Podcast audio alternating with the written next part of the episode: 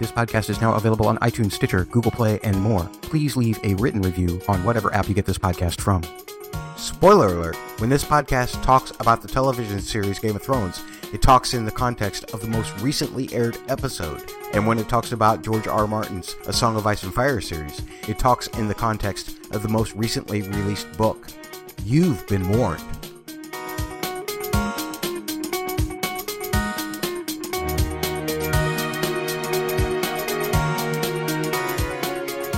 Dedicated to HBO's Game of Thrones and George R. R. Martin's A Song of Ice and Fire series. You're listening to Game of Thrones, Matt's audio blog.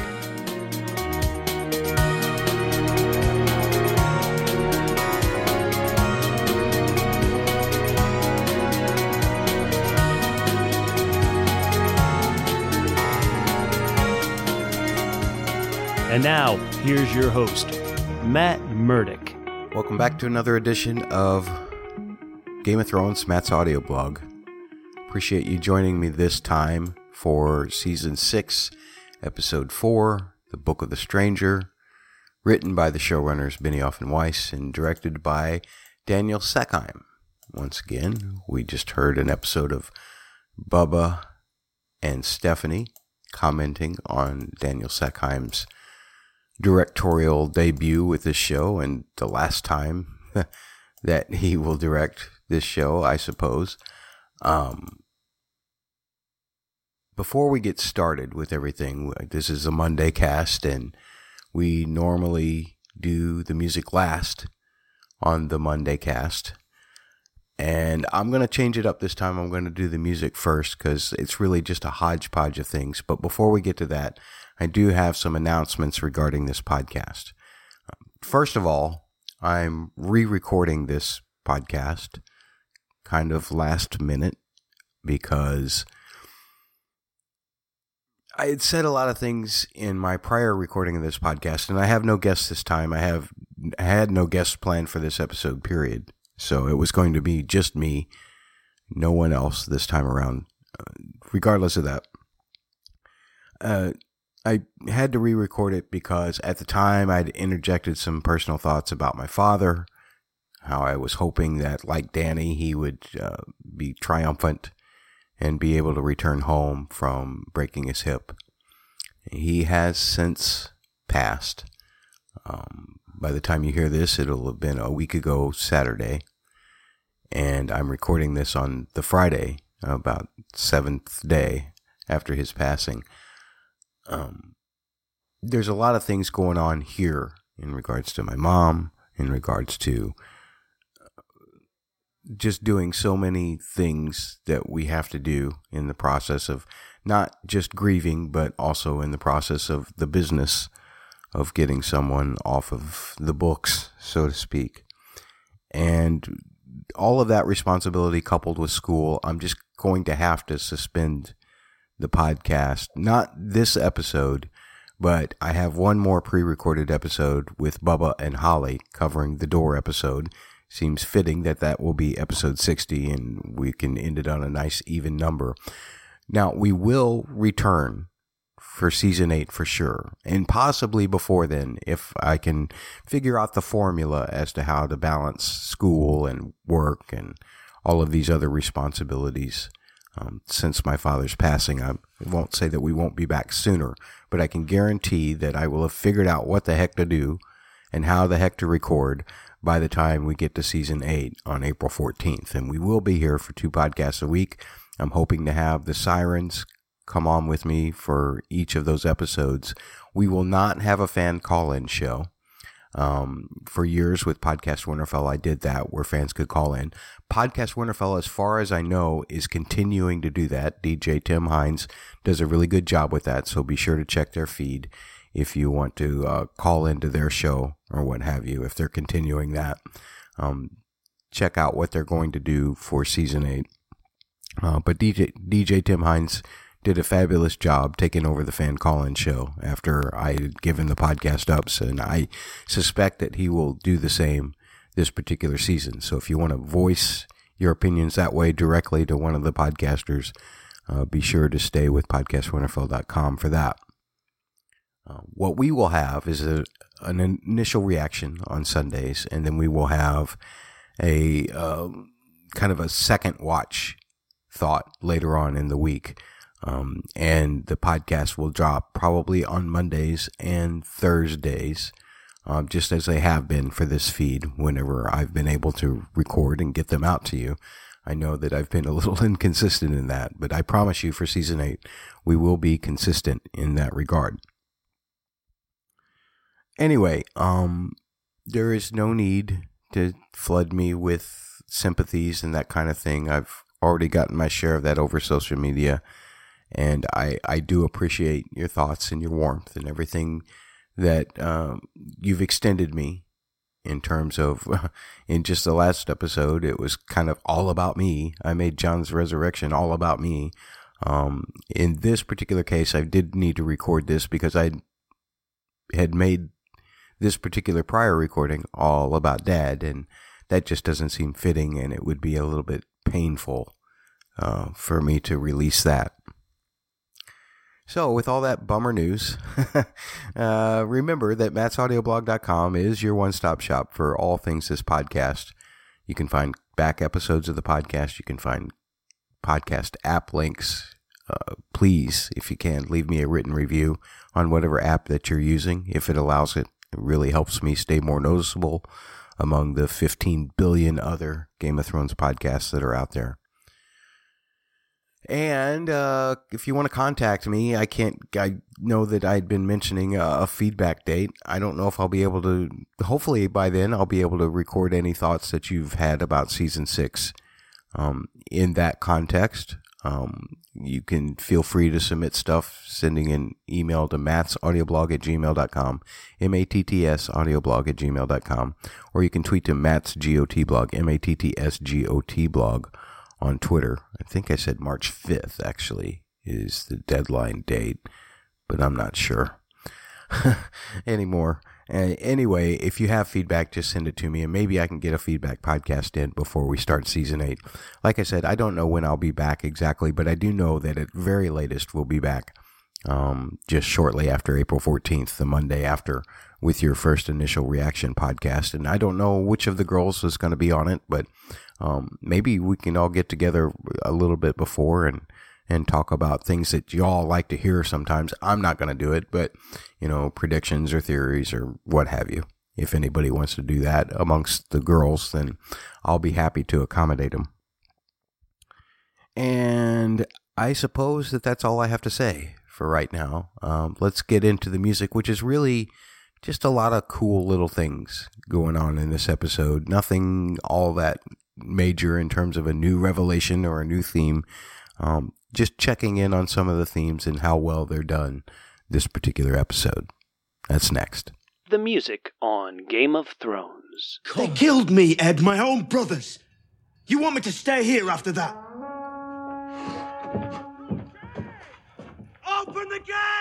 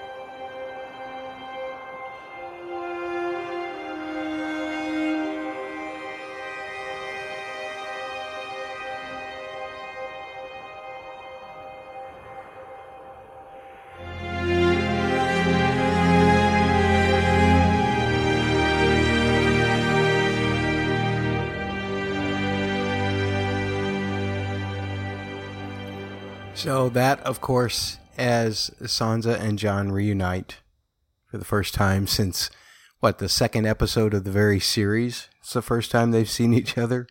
Been a long time, and it's a good example of one of the things that I find that's in common in this particular episode. I can't explain why there's a rhyme or a reason to it, and it's not the case in all of the themes that we hear in this particular episode, but it seems like first there's a smaller, quieter version of the episode, like when Sansa and Brienne first enter at Castle Black, and it's kind of combined with the those gongs that we associate not just with the wall, but with the climate up north. And I mostly associate it with the climate. I think of the wall theme itself and the Night's Watch theme being more closely related, being the same thing. But I don't necessarily think of the gongs as being a part of that theme. And here's why. We hear those gongs being used in other scenes that have nothing to do with the wall. Um, and that to me is an indication of the climate as opposed to uh, a particular group or character. Regardless of that, the theme is played very lightly, and then it's even played lightly when Jon and Sansa first see each other, and then it swells into this bigger version. There's a lot of that where we hear small versions of the theme in this episode, and then later hear larger themes, uh, but not in all cases. For instance, in the next scene that I'm going to look at, just another familiar theme. We're not breaking anything down this time just another familiar theme, and it's the chaos is a ladder theme that we hear when Littlefinger is manipulating little Lord Robin uh, in regards to Lord Royce, uh, which is uh, pretty fascinating in itself. There's a little bit of a setup which I didn't include in this, but then you hear the main theme of Littlefinger's being produced shortly after that. Um, here's that. My lord. I have always been faithful to House Arryn, to your father, to your mother, and now to you. Do you believe him, Uncle Peter?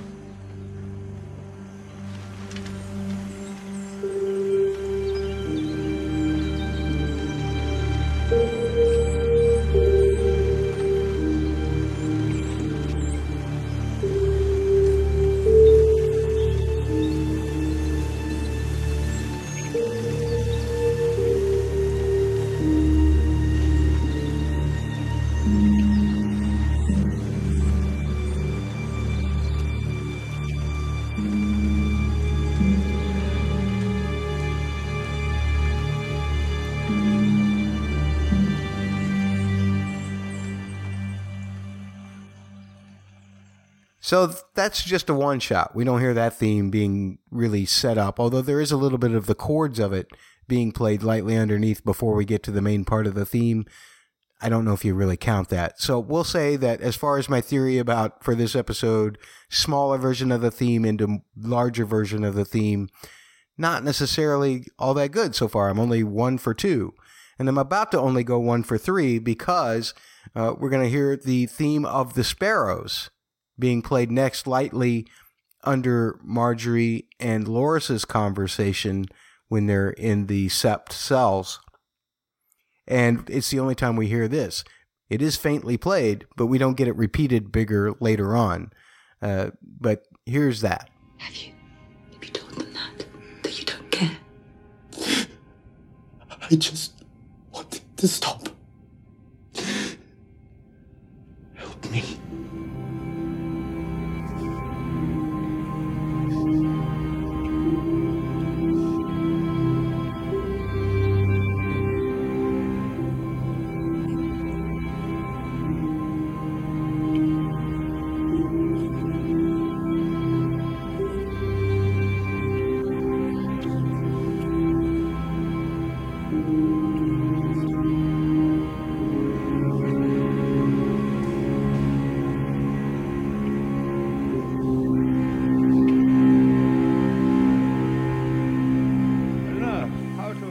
Disaster with our current predicament. Okay, one for three. I'm about as good as a weatherman right now. I'm about to get a little better because the next time we get to uh, King Tommen and his mother Cersei, we get a faint version of the Rains of Castamere theme, which then leads into the scene with uh, Cersei and Margaery, not Margaery, pardon me, Lady Olenna Tyrell and uh, Kevan Lannister, where they formulate a plan to get Margaery back. And I'm sure that there was some kind of plan in there to make uh, Lady Tyrell look pretty awful. However, uh, we're just concentrating on the music here. You will hear a faint version of the Rains of Castamere theme here. Promised him I wouldn't tell anyone.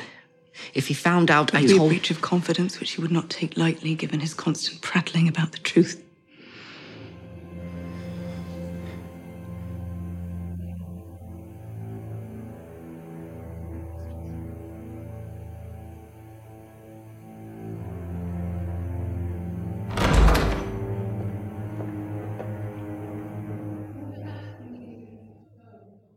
So that was a small introduction. And then in the very next scene, with Margaery and Jaime talking to Lady Olenna and Kevan Lannister, and they start to formulate a plan, you get a much stronger version of the Rains of Castamere theme in that scene, like this. Margaery will repent her sins before the good people of the city. Oh no. That cannot happen. That will not happen. I agree.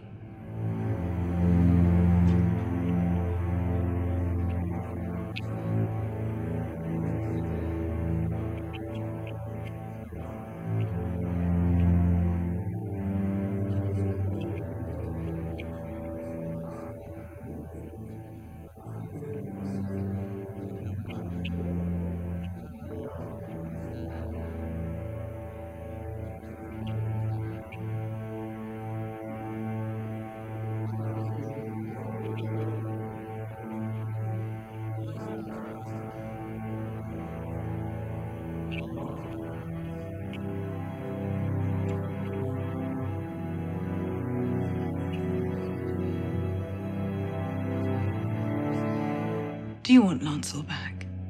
Or have you given him up for good?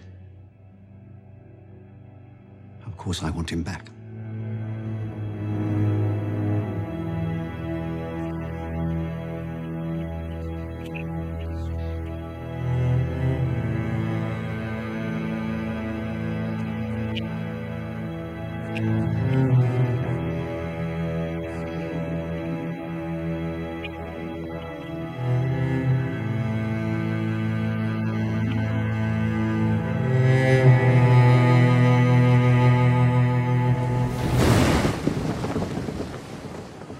So now I'm two for four, right? So I'm at 50%. I'm right at weatherman predictability here or, or accuracy.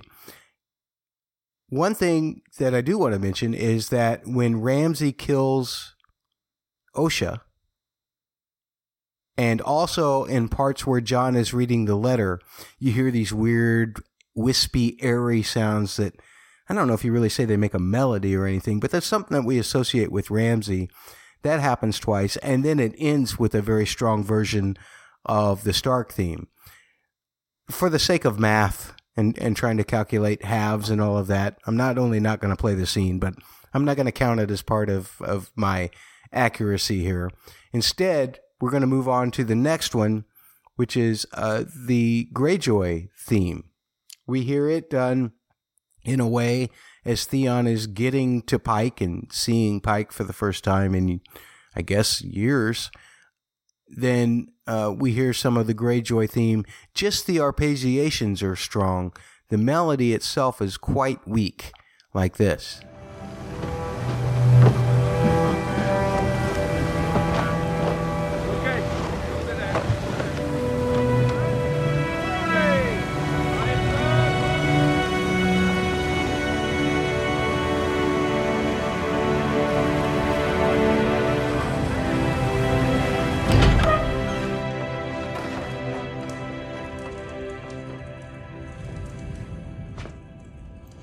And now here's one for you to debate amongst yourselves. I personally think it's a stronger version of the theme than the version that we just heard. Uh, this is when Yara and Theon are confronting each other, and Theon says that she should rule. I feel like it's a, a, a little bit bigger in terms, not necessarily of volume, uh, but just in the instrumentation. It has a stronger instrumentation playing the melody itself rather than just the arpeggiations. Let's check that out. Listen to you. You're the only one. That doesn't matter anymore. Stop crying. Look at me. Tell me what you want.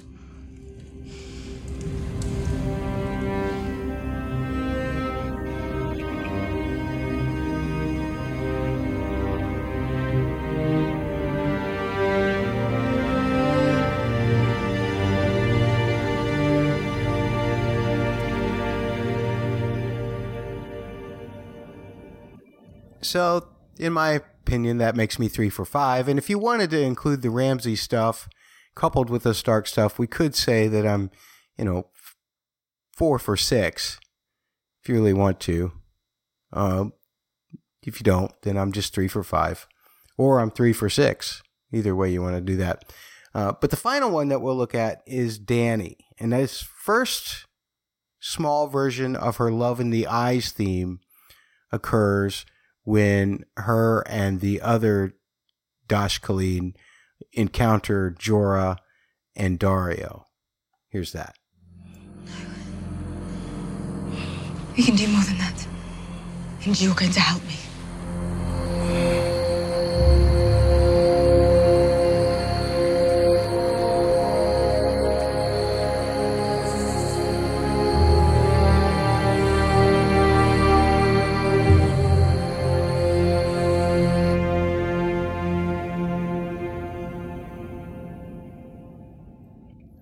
And I say this definitely makes me at least two out of three, right?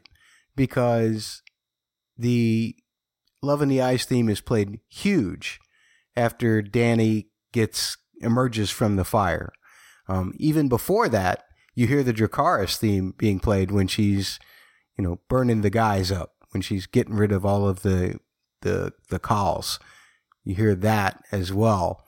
Um, that doesn't count towards my theme stuff, but when she emerges from the fire and you hear the glorious Love in the Eyes theme that is Danny's, one of the first ones that we've ever associated with Danny. And not only that, but uh, the one that we've associated most with her and fire.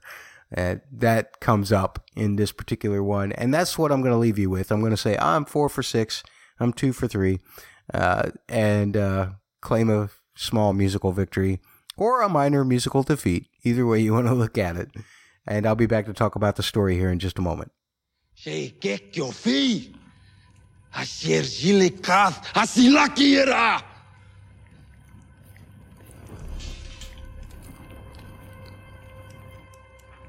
Ieri você aqui. Ieri vadrivoi.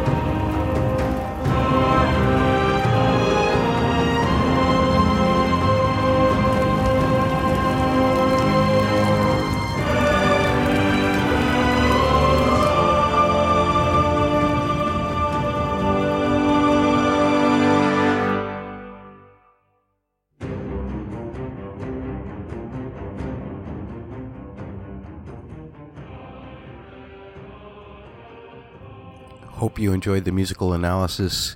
Time to get into the story of this particular episode, Book of the Stranger, written by Dave and Dan, the showrunners, and directed by Daniel Sackheim.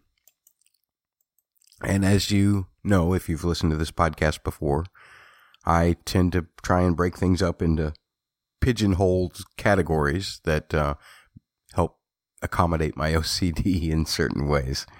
Uh, and we start off with the things that we find more emotional or thematic or what have you. We call those on the surface. On the surface. And for me, being on the surface usually is more about the emotional side of things, not even anything related with the story, just the moments that really make you feel. And um, Jon and Sansa finding each other and hugging and, and they're talking afterwards. Um, that was all real emotional for me. That hug, especially. Um, Ramin really played the music up there as well, as you heard in my uh, musical analysis, and uh, it really worked in in that particular way.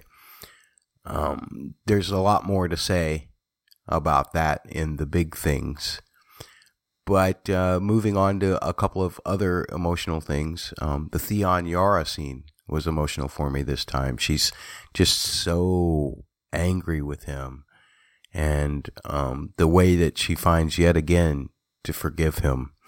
And I'm reminded that that's what family is really about. And uh, yeah, thinking about that scene now uh, is hard uh, emotionally uh, on a different level now. But it also um, was just kind of heartwarming in a lot of ways uh, for me this time around as well. And and poor Theon, he's just so broken, and um, he will continue to have reclapses as we go through this season and the next.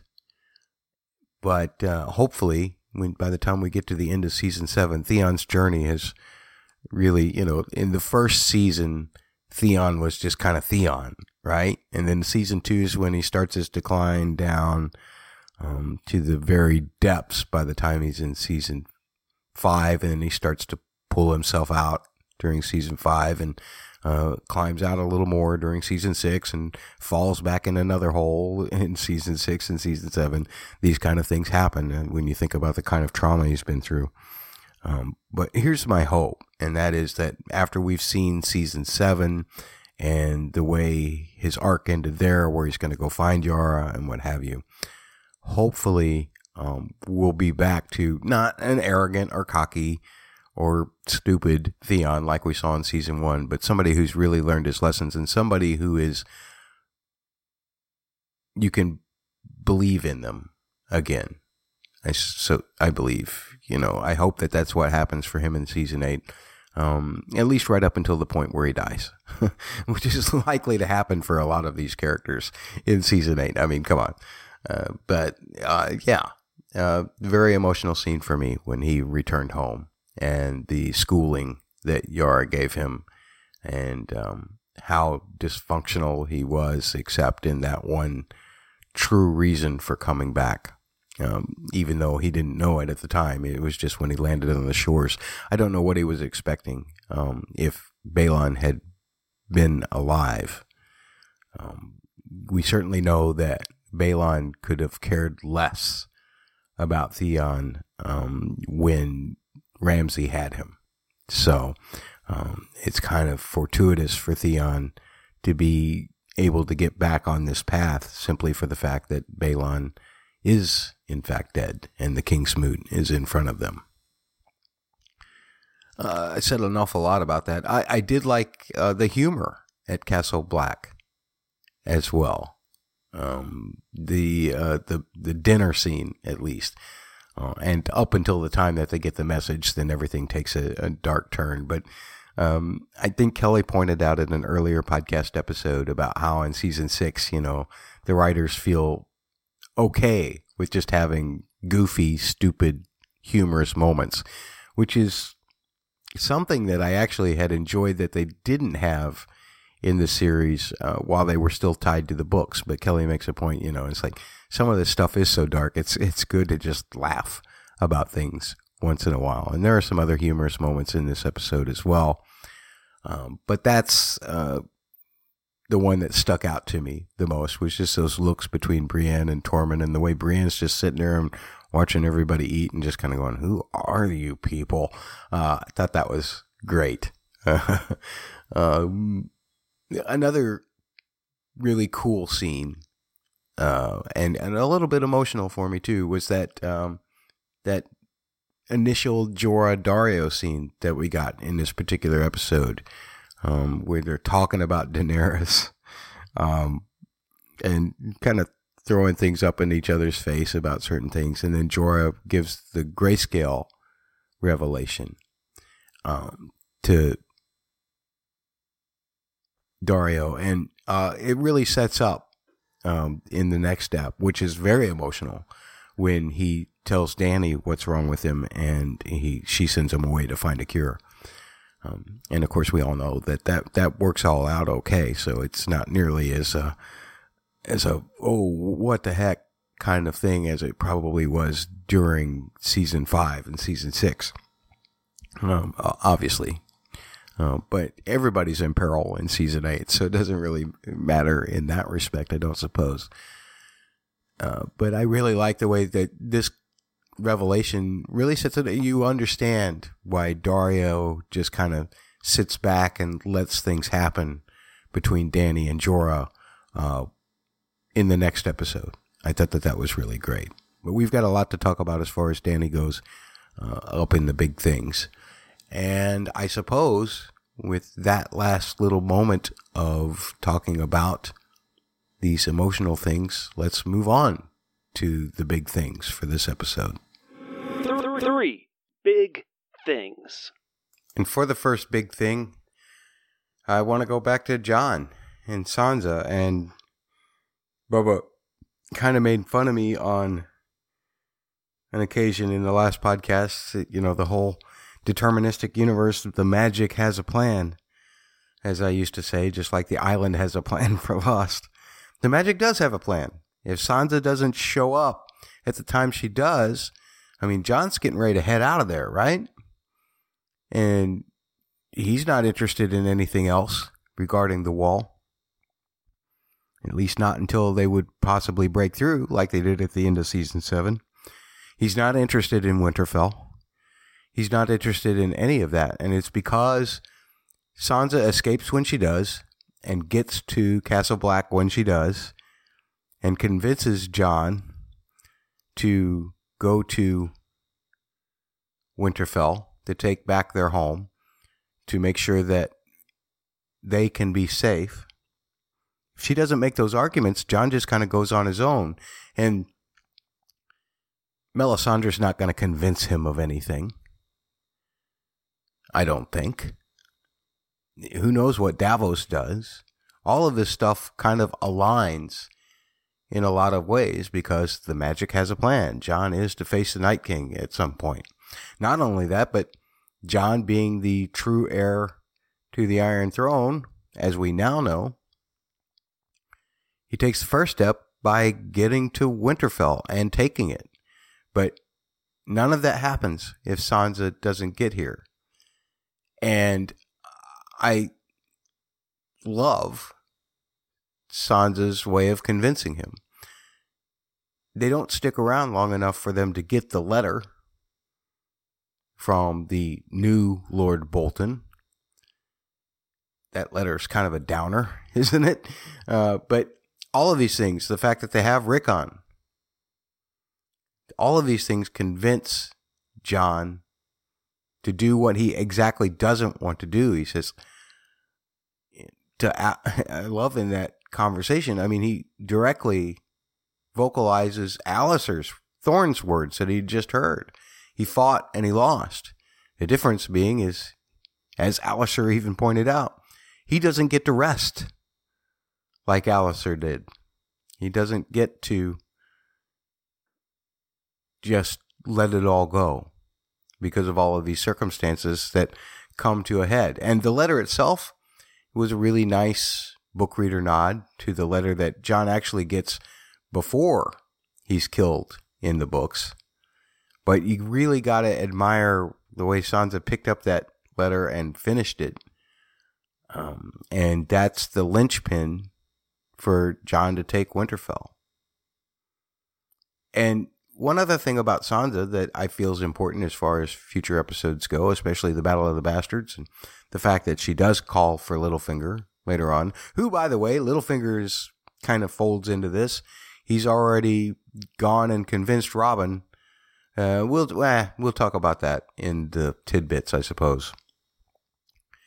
But uh, I do admire how Sansa knows her husband Ramsay so well that you know she just knows that he was the one who killed Roose, and whether they'd heard anything about Roose dying or not, she knows what the truth is, and it's a good indication of Sansa's growing, not necessarily all knowing in any stretch of the imagination, but her advice is usually, especially in regards to Ramsay, is very good, uh, even though it's ignored quite often. It, it's completely sound. She does know how Ramsay is, and she tries to make a point to Jon several times that, you know, she does know how he goes, and she relays to Jon exactly what's going to happen. She didn't need to look in the flames for that. But Melisandre is also all part of this. She's seeing the things that in the flames she saw Jon Snow with them at Winterfell. Now she sees just him at Winterfell, I suppose. But all of this stuff doesn't come to pass unless Sansa arrives when Sansa does. Further evidence of a deterministic universe? We could ask that question, you know, for the umpteenth time for this season, uh, because once the door episode happens, I think a lot of people started actually thinking it that way. Remember, every fictional universe is a deterministic universe because the writer decides what happens, not the characters, in a lot of ways. I know some authors say that they let the books kind of write themselves and they just see where it goes, but I mean, come on. They still have to find a way to make it all fit together, right? So, it every fictional universe is deterministic in that way from a technical aspect. But is it deterministic to the characters? Is the big question. Anyway, uh, that's one of my big things. My second big thing is really kind of about King's Landing in a lot of ways. You have the Lannisters and the Tyrells having one last alliance in many ways to try and get Margaery out. And why Cersei's making this ploy? Well, I think we find out later. But nonetheless, it still is one of these deals that uh, is a big deal for the series. It's the culmination. One last alliance that fails, by the way. On the flip side of that, the stuff going on in the Sept is probably a little more surfacey, but I do want to mention it. I thought that all of the acting by, you know, Natalie Dormer, especially Finn Jones, and amazingly by John Jonathan Pryce. um, all of that acting was excellent, and and Pryce's monologue is excellently written, and the way it's shot is really compelling, also. And I know that in the last episode, Bubba had asked, you know, well, what kind of contribution did Sackheim really make? I don't recall too many shots where a person has a long monologue and the camera just kind of slowly moves in on them a little bit in in one long shot. It's an amazing piece of acting by Jonathan Pryce, and it's amazing shot in a lot of ways. It's not a typical Game of Thrones shot. So no, there was a little bit of flair, but not anything special flair in the Tower of Joy sequence. This may be Daniel Sackheim's crowning achievement as far as within the series from a, a technical aspect. The other thing that you have to see that's going on, obviously, as Margaery is telling Loras, they're using me to try and tear you down. Well, obviously, Loras is already torn down it was the flip side of things there. They were actually using Loras to try and tear Margaery down a little bit more. And that, that's just a really compelling scene um, to see the Tyrells in such a spot. And it gets better for the Tyrells briefly in this season before then, of course, Cersei pulls her trick and, and everything's gone. So that is my second big thing is the stuff going on in King's Landing. My last big thing, of course, is Daenerys. And once again, and I, I know that Bubba had made a comment about this, that it, it just all feels like kind of a repeat. I feel that things repeating in this particular story are important because why have such a rich history if you can't see the relationship between what has happened before and what is happening now? And here I'm specifically talking about Dany and emerging from a fire to the be worshipped by the Dothraki, more or less. Except this time, instead of just a single horde, she pretty much has the entire Dothraki nation at her back. And that is huge, of course. She, in season seven, of course, tells Jon that she was the first to get the Dothraki to ever get on a boat. And she actually did that at the end of season one. Again, emerging from a fire. This time with a whole army, she will do the exact same thing. And that's a pretty amazing feat in itself to change a culture. Dany is a signifying culture changer. She made a point to try and eliminate sla- slavery all along Slaver's Bay. She makes a point to change cultures. The Dothraki would never go over the poison water until her. All of these things are huge. And of course, her relationship with, with Jorah and with Daario and the awkwardness of the triangle and all of that stuff makes for really good side storytelling, right? I love all of it. Um, I know a lot of people were kind of like, oh, here we go again, blah, blah, blah. Again, I say history must repeat itself sometimes. Um, it's funny that uh, we learn lessons from history, but do we really learn them until they happen again and again and again and we start to see the repeating pattern? And there's, the only lesson to be learned here is that Dany is special. I know book readers for a long time have said, and, and this is because this is something George had said, they said that the incident with Dany and the pyre in the Game of Thrones novel was a special occurrence, a miraculous occurrence. But to me, it's not the occurrence that's miraculous.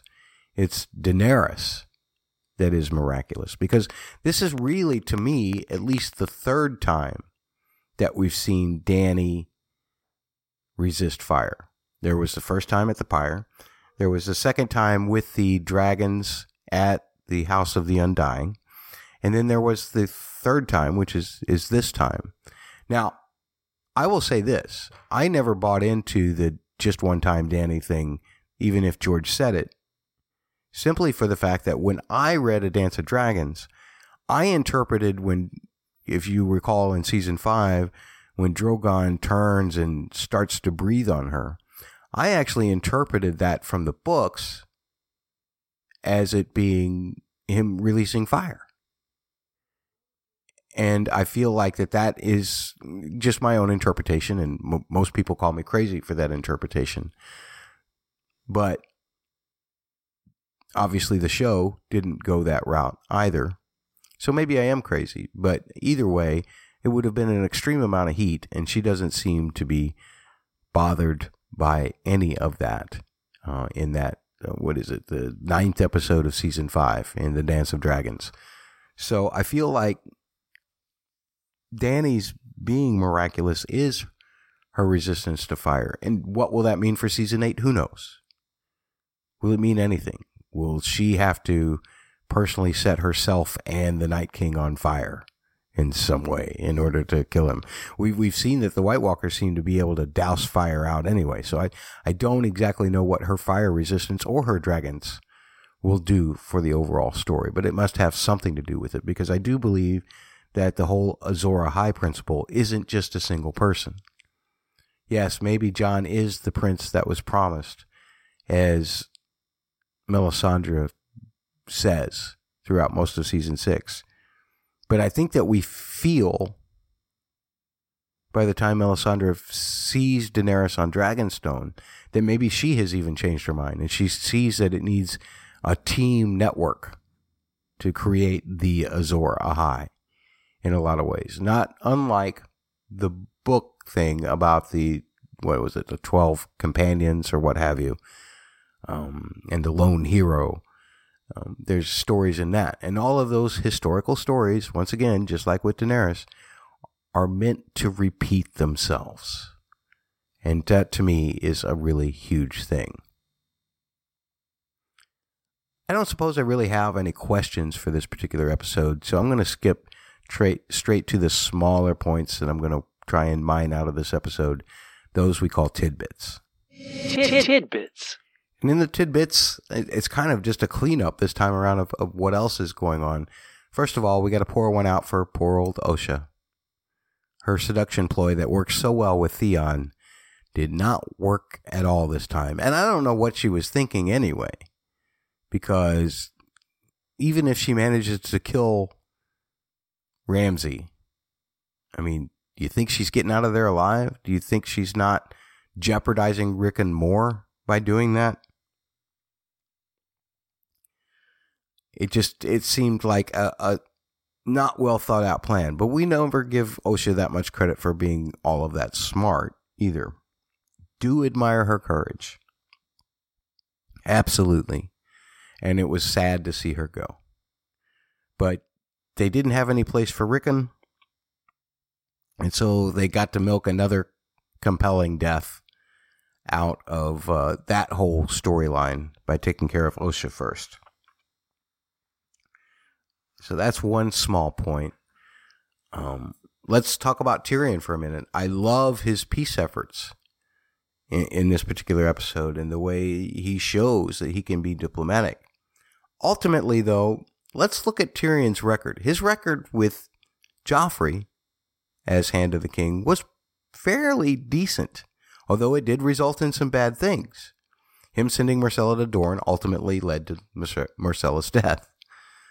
Uh, he did manage to hold off Stannis during the Black Battle of Blackwater, but only long enough for his father to actually come in and win the battle. Tyrion was uh, was going to lose that battle if it had not been for his father. So, other than being able to play the personal game with, say, like a Pycelle and a Littlefinger and a, a Varys, um, Tyrion hasn't been all that great. One thing he does do well with Daenerys is he counsels her not to become the Mad King in some ways. He even fails at that a little bit with the whole, uh, you know, Tarly story in season seven. And his military strategy in terms of taking uh, his home his ancestral home, Casterly Rock. That that doesn't work out so well for him. And the alliance that he builds helps to build with the Greyjoys, with Yara and Theon, with Dorne, with Olenna Tyrell. All of that doesn't seem to matter by the end of season seven either. Every, all of, all of that seems to be kind of washed up. So there's still a whole slew of Dornish people down in Dorne. I don't know what that's going to work out to, if it, anything at all.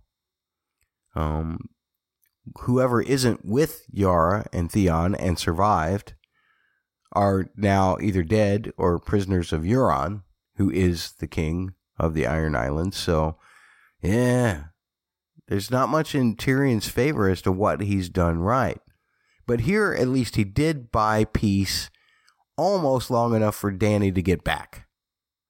And I guess you measure that as kind of a success in a lot of ways. But in truth of the matter, Grey Worm was absolutely right in their conversation at the end. And that is, just as we see in a couple of episodes, you know, they're not going to change, slow or fast, you know. And that to me is an indication, once again, of Tyrion not being the sole all knowing guy like he proclaims to be. That whole I drink and I know things quote um, that people either love or hate. Um, well, it's true. He does drink, he does know things, but does he know the right things? And not to be too hard on poor old evil Uncle Tyrion, as Bubba likes to call him, but um, the way that the show has tried to address what is in the books a purely dark side of Tyrion, um, and instead they just kind of dress it up to make him kind of incompetent in ways. I think that the book Tyrion is a little more interesting in that he's never incompetent, but he is darn dark.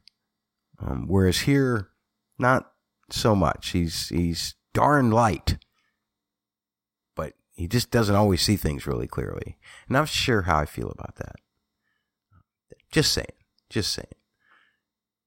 And then I do have uh, this one last little piece here for a tidbit, and that is Littlefinger, who I started to mention in the big things, but I decided to save it for here so I'd have more space to say things or more time saying things.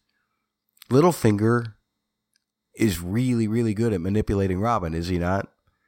Um, and now he's moving the knights in to help Sansa, even though Sansa doesn't really want anything to do with him. Just the fact that a few of Littlefinger's words were so manipulative to Robin that Lord Royce almost went through the moon door.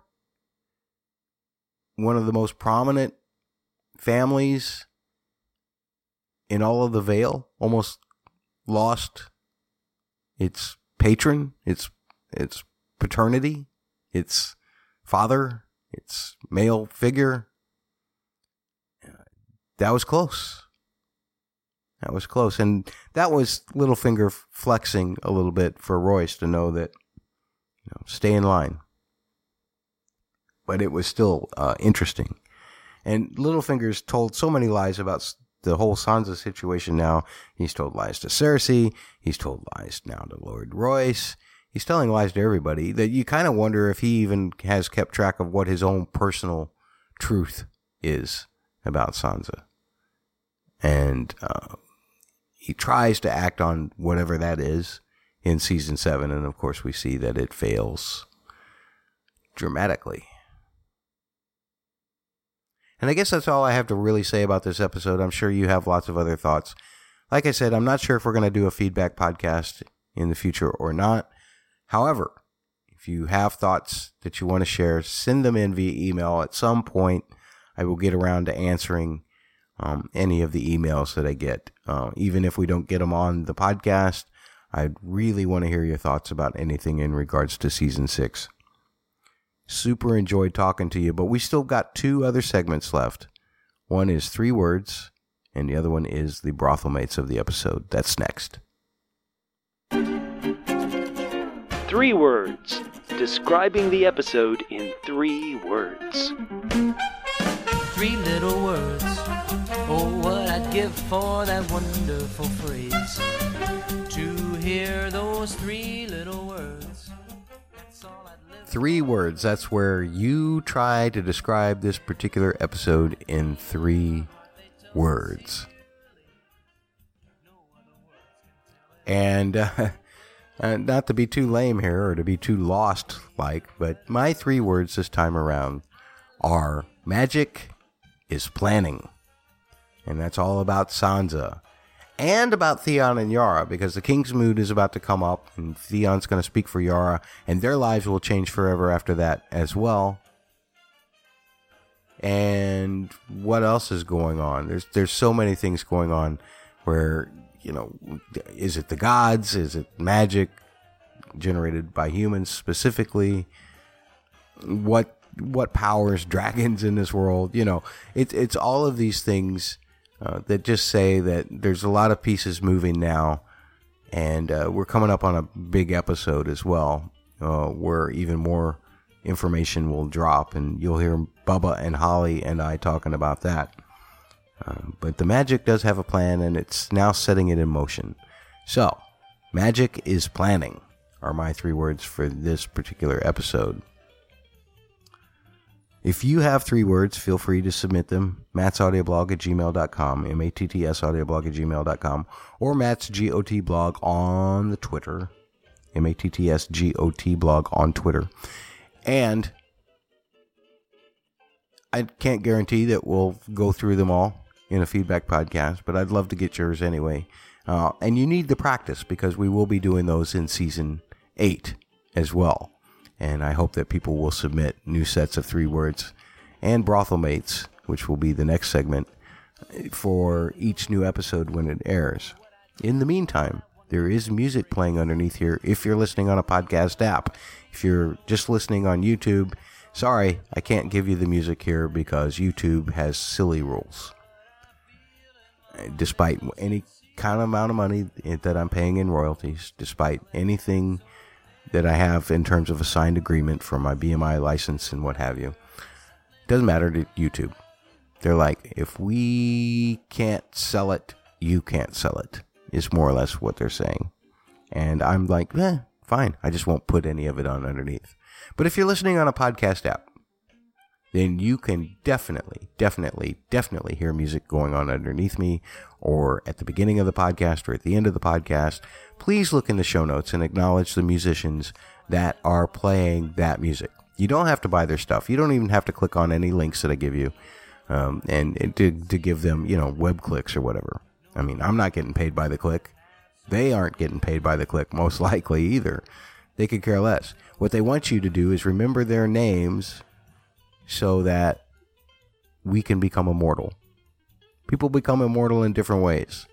Baseball stars become immortal by being put in the Hall of Fame, right? Firefighters become immortal by being memorialized if they do something in the line of duty. Musicians, all we got is word of mouth. That's really all we got in order to become immortal. The amount of records that we sell doesn't mean to anything to anybody except the record company and an occasional scholar who looks at you know the bottom line dollar sign and thinks, "Oh, sold a million CDs. Oh, he must be good." No, that's not the, necessarily the case. The reason he sold a million CDs is because a million people knew who the person was and wanted to buy it. Or they heard the music and they wanted to find out who the person was and then they bought it. It's all about knowing what the name of the person is that creates the music. And that's why I ask you to make me immortal by remembering my name, to make Dawn Weber immortal by remembering her name, to make the three Looperman musicians who make themes with me all the time, to make them immortal. Just remember who they are. Brothel mates of the episode is next. Three little words, eight little letters, which simply mean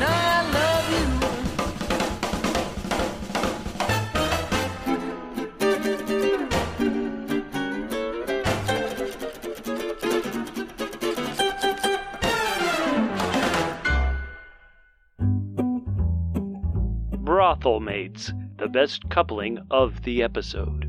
L is for the way you look at me. O is for the only one I see. V is very, very extraordinary.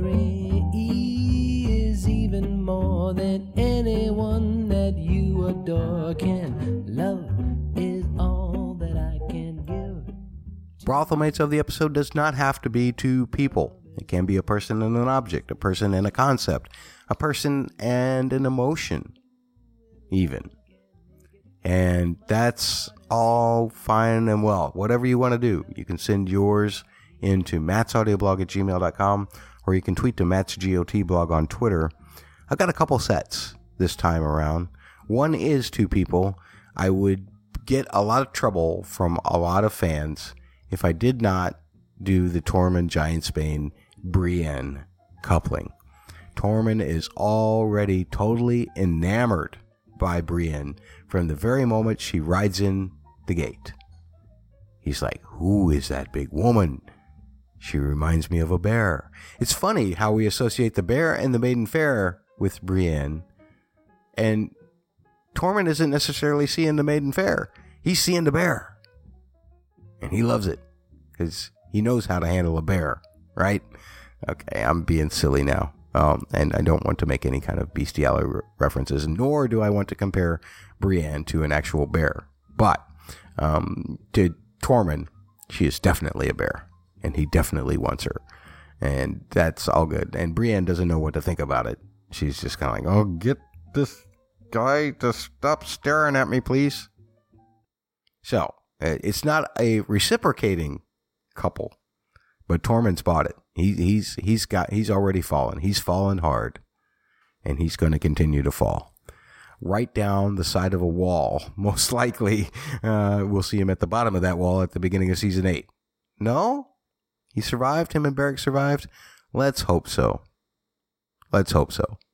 That's all I'll say about that. My second set, of course, is Daenerys and worship. She wins the worship of all of those Dothraki in her moments emerging from that fire. Again, everybody can say, well, it's just a repeat of what happened in season one. It is. But just like the difference between, oh, taking over a county in Missouri, you know, I took over St. Francis County. This is different. This isn't just the whole state of Missouri. This is the whole continent of North America in a lot of ways. This is a huge army that she is supplementing with an already huge, army that she has with the Unsullied.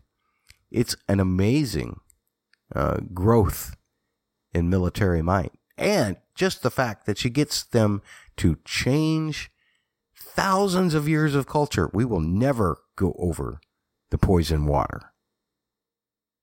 She did it with a small group at the beginning of uh, season two, or the end of season two, beginning of season three.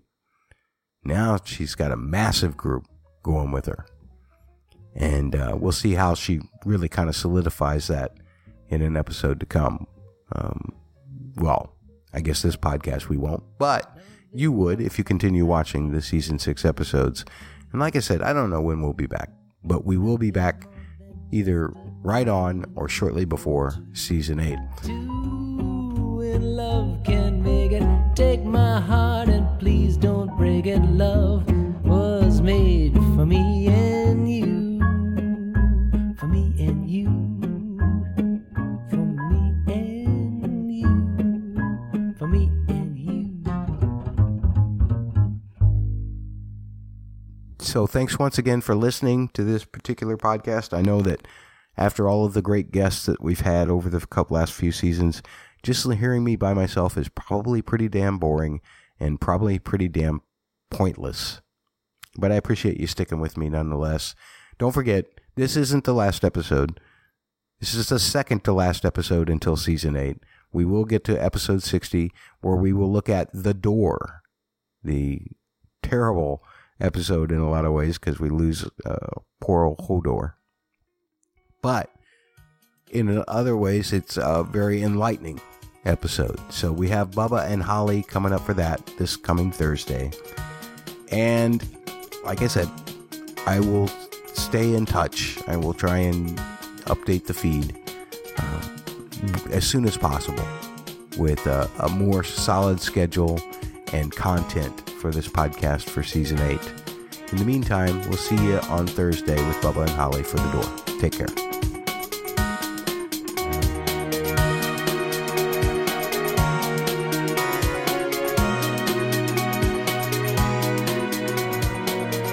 Been listening to Matt's audio blog. Find all contact information, back episodes, and podcast app links at mattsaudioblog.com.